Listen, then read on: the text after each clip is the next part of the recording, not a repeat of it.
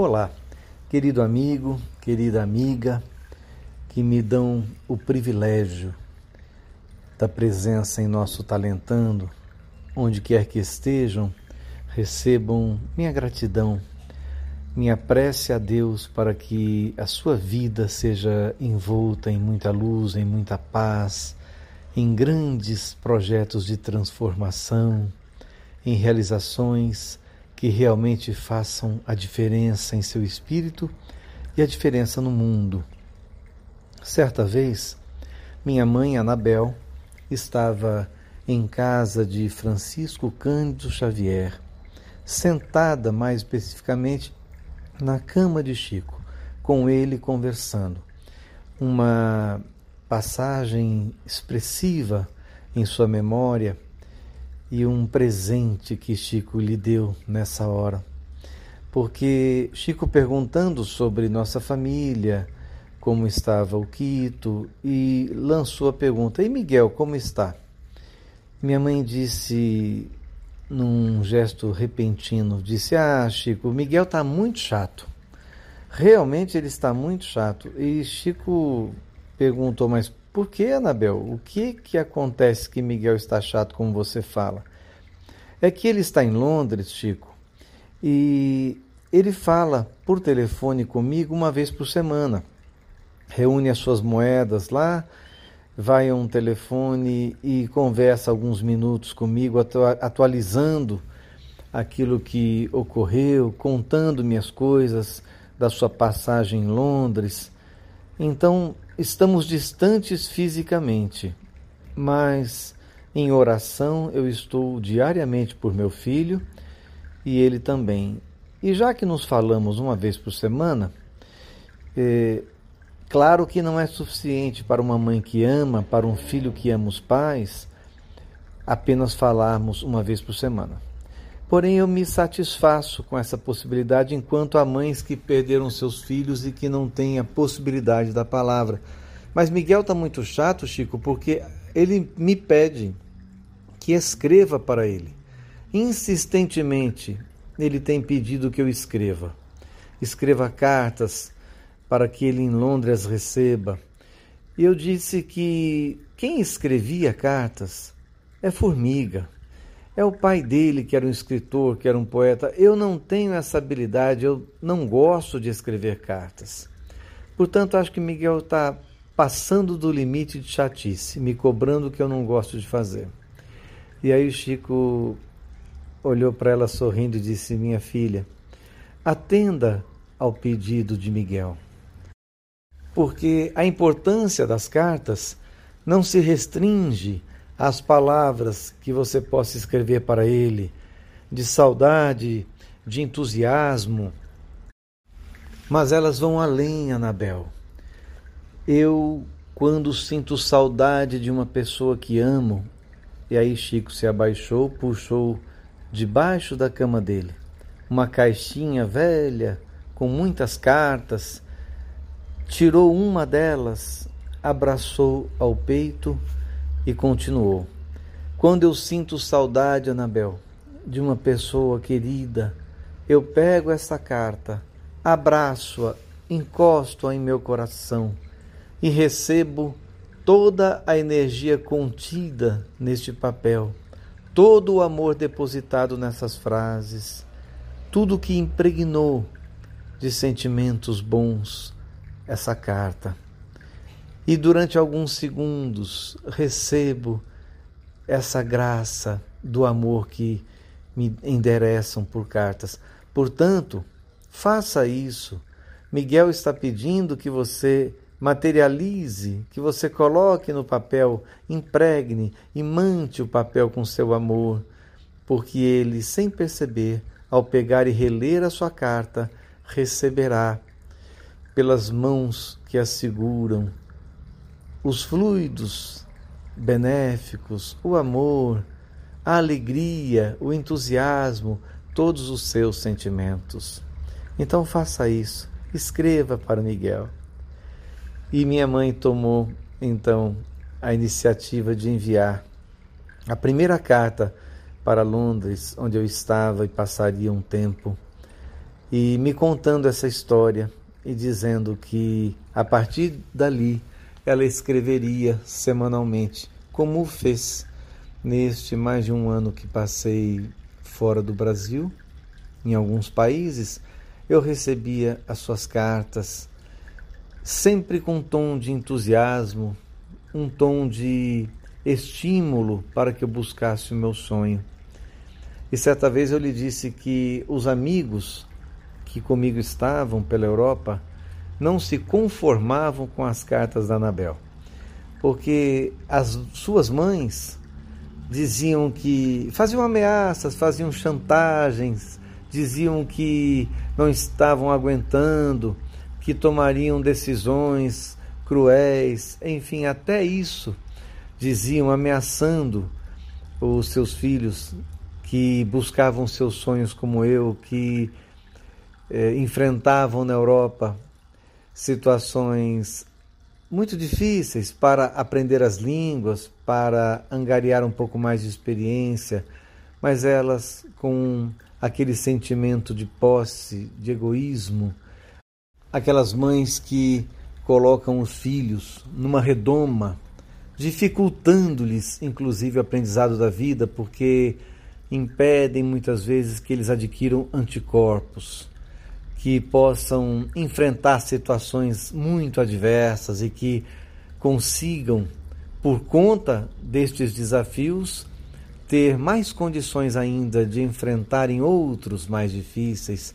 São mães que, no intuito ou com a intenção de proteger seus filhos, dificultam-lhes o aprendizado favorecem com que sejam crianças, depois adolescentes e ao final adultos inseguros, adultos que têm medo, que não se lançam aos desafios da vida, que não acreditam em si mesmos, pessoas com alto grau de autossabotagem, pessoas que não reconhecem o que é autoconfiança que não procuram os caminhos da autoconfiança, porque sempre tiveram um pai ou uma mãe, principalmente, onde pudessem colocar sua cabeça, mas não com a intenção de receber as energias e, e no dia seguinte lutarem por suas vidas, mas daquela super proteção que a mãe sempre lhes deu, como a galinha que coloca os pintinhos debaixo da asa e não quer que eles saiam, não quer que eles passem a ciscar a investir em suas vidas e a se arriscarem. Essas mães, portanto, dificultam a vida de seus filhos. Elas querem neutralizar o risco. Aliás, alimentam situações é, de risco zero. Querem que a vida seja para os seus filhos de risco zero. Ou querem que seus filhos, aliás, enfrentem apenas situações de risco zero. Querem que eles se lancem em negócios que não haja risco algum, em relacionamentos que não contemplam riscos. E isso não existe. Isso absolutamente não existe. Não existe um negócio de risco zero, não existe um relacionamento de risco zero, onde as pessoas não venham a sofrer, onde não haja desafio de sofrimento, relacionamento que não exige doação, compreensão, entrega, aceitação, tolerância, cuidado, relacionamentos que não exigem ponderação, reflexão, raciocínio, diálogo.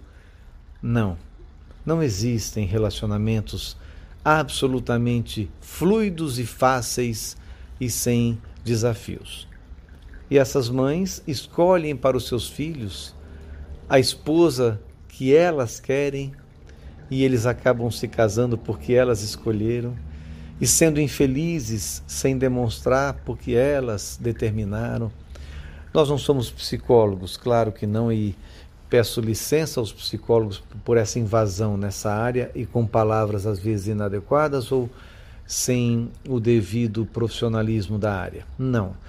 Nós somos coaches, apenas é, aprendemos a fazer perguntas que façam com que a luz, que é a resposta, brote no interior dessas pessoas que se submetem ao processo de coaching para o estabelecimento de uma nova diretriz, de novos objetivos. Então, o coach tem essa função, como já falamos várias vezes aqui, simplesmente perguntar para que a luz brote no coração de quem pensou em um processo de coaching.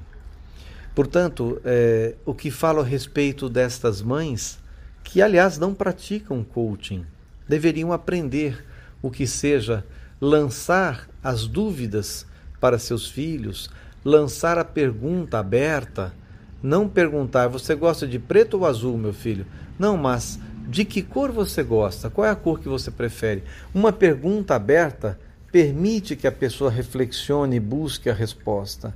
Uma pergunta fechada direciona para A ou B.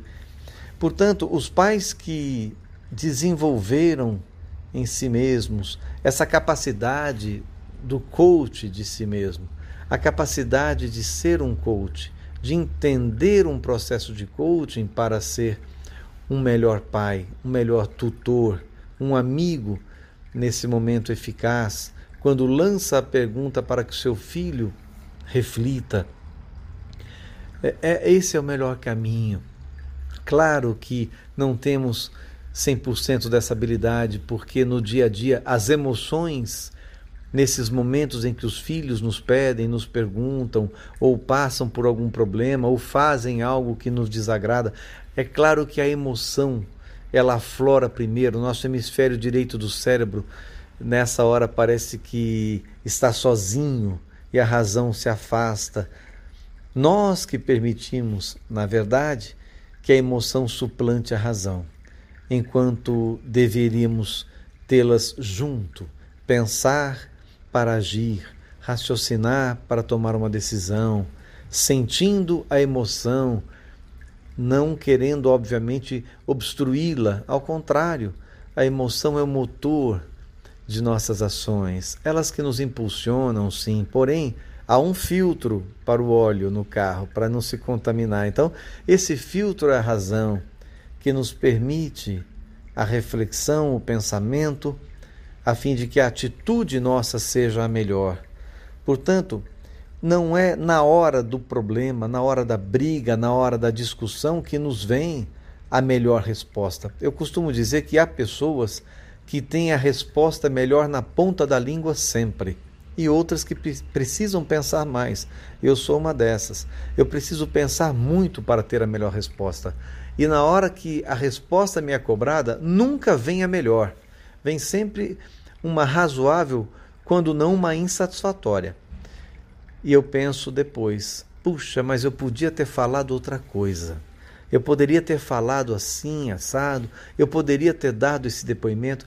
Claro, depois, quando eu estou com a emoção controlada, ou, ou pelo menos é, mais amena, quando não me deixo levar pelo ímpeto do momento, eu penso melhor. E encontro em mim as respostas melhores para aquela questão, para aquela situação. E venho aprendendo isso, venho lutando para prestar atenção nos momentos que me exigem uma resposta rápida, uma ação repentina, para que sejam as melhores. E digo que não é fácil. Mas, lembrando Chico, com essa recomendação para Anabel, a respeito de imantarmos os papéis, as cartas que chegam ao endereço, aquela pessoa que, ao abrir o envelope, sente aquela alegria? Pois é, isso não existe mais, quase. As pessoas não enviam cartas, os correios perderam essa função porque o WhatsApp, os aplicativos, o e-mail substituíram. Em parte, esse substituíram está muito entre aspas. Vieram facilitar a comunicação, porém tiraram primeiro um dos encantos mais felizes da vida, que é chegarmos em casa e na caixa do correio ter uma carta da pessoa amada, da pessoa esperada, da pessoa que viajou, ou que está longe, ou mesmo em São Paulo, na mesma cidade que a sua, inclusive numa cidade pequena, e ela tem o carinho de levar uma carta até o correio e saber que essa carta vai chegar na caixa do seu correio e você vai abri-la com um sorriso imenso, sentindo aquela alegria. Há, há adolescentes que nunca sentiram isto, que nunca receberam uma carta de alguém que o ama. Não tem sequer essa sensação. Nunca passaram por isso. E eu posso dizer-lhes, meus amigos do programa Talentando, eu posso confirmar, atestar, declarar que uma das coisas mais lindas da vida é receber uma carta. Tenho-as guardadas no coração e numa malinha as cartas mais gostosas que recebi na vida. E é claro que lembramos de todos os momentos em que recebemos uma carta. O momento em que chegamos, nos deparamos com ela, abrimos a carta e confirmamos que é aquela pessoa. E nem imaginaríamos que essa pessoa dedicasse uns minutos ao nosso bem-estar, ao nosso coração. Hoje eu quero instigar você. Hoje eu quero estimulá-lo ou estimulá-la a escrever uma carta para a pessoa que você ama, a escrever uma carta de carinho, uma carta de gratidão, uma carta de reconhecimento, porque seguramente neste Natal que se aproxima, em que os correios estão mais abarroados de tarefas, é claro, talvez a carta chegue atrasada, talvez não chegue para o Natal, mas no momento em que chegar, não um simples cartão postal corriqueiro, é, formal e sem, sem o amor impregnado, mas uma carta simples ou um cartão postal junto com os dizeres em outro papel que você declare toda essa gratidão, seu amor por essa pessoa.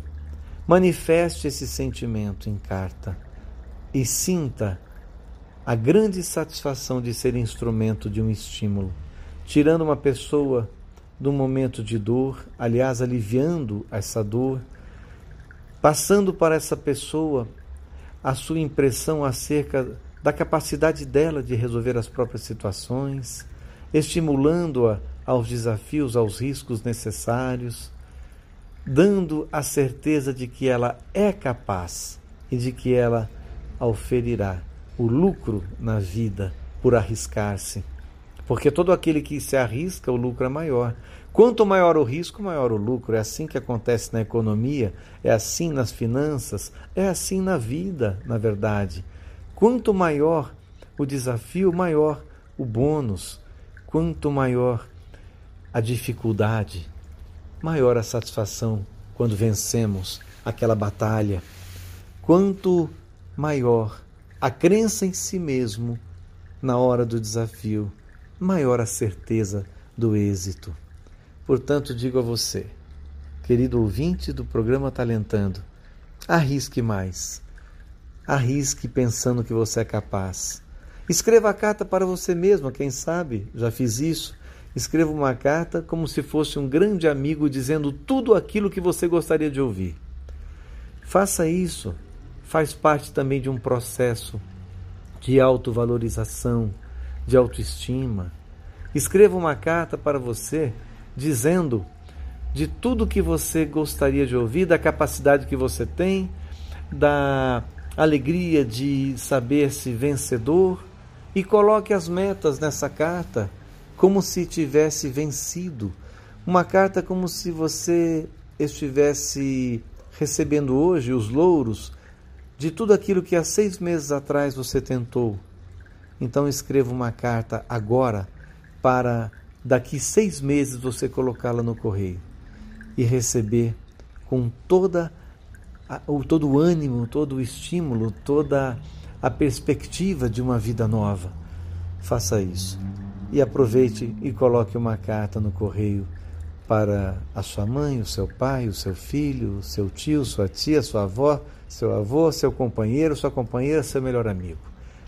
Não importa, ou para todas elas.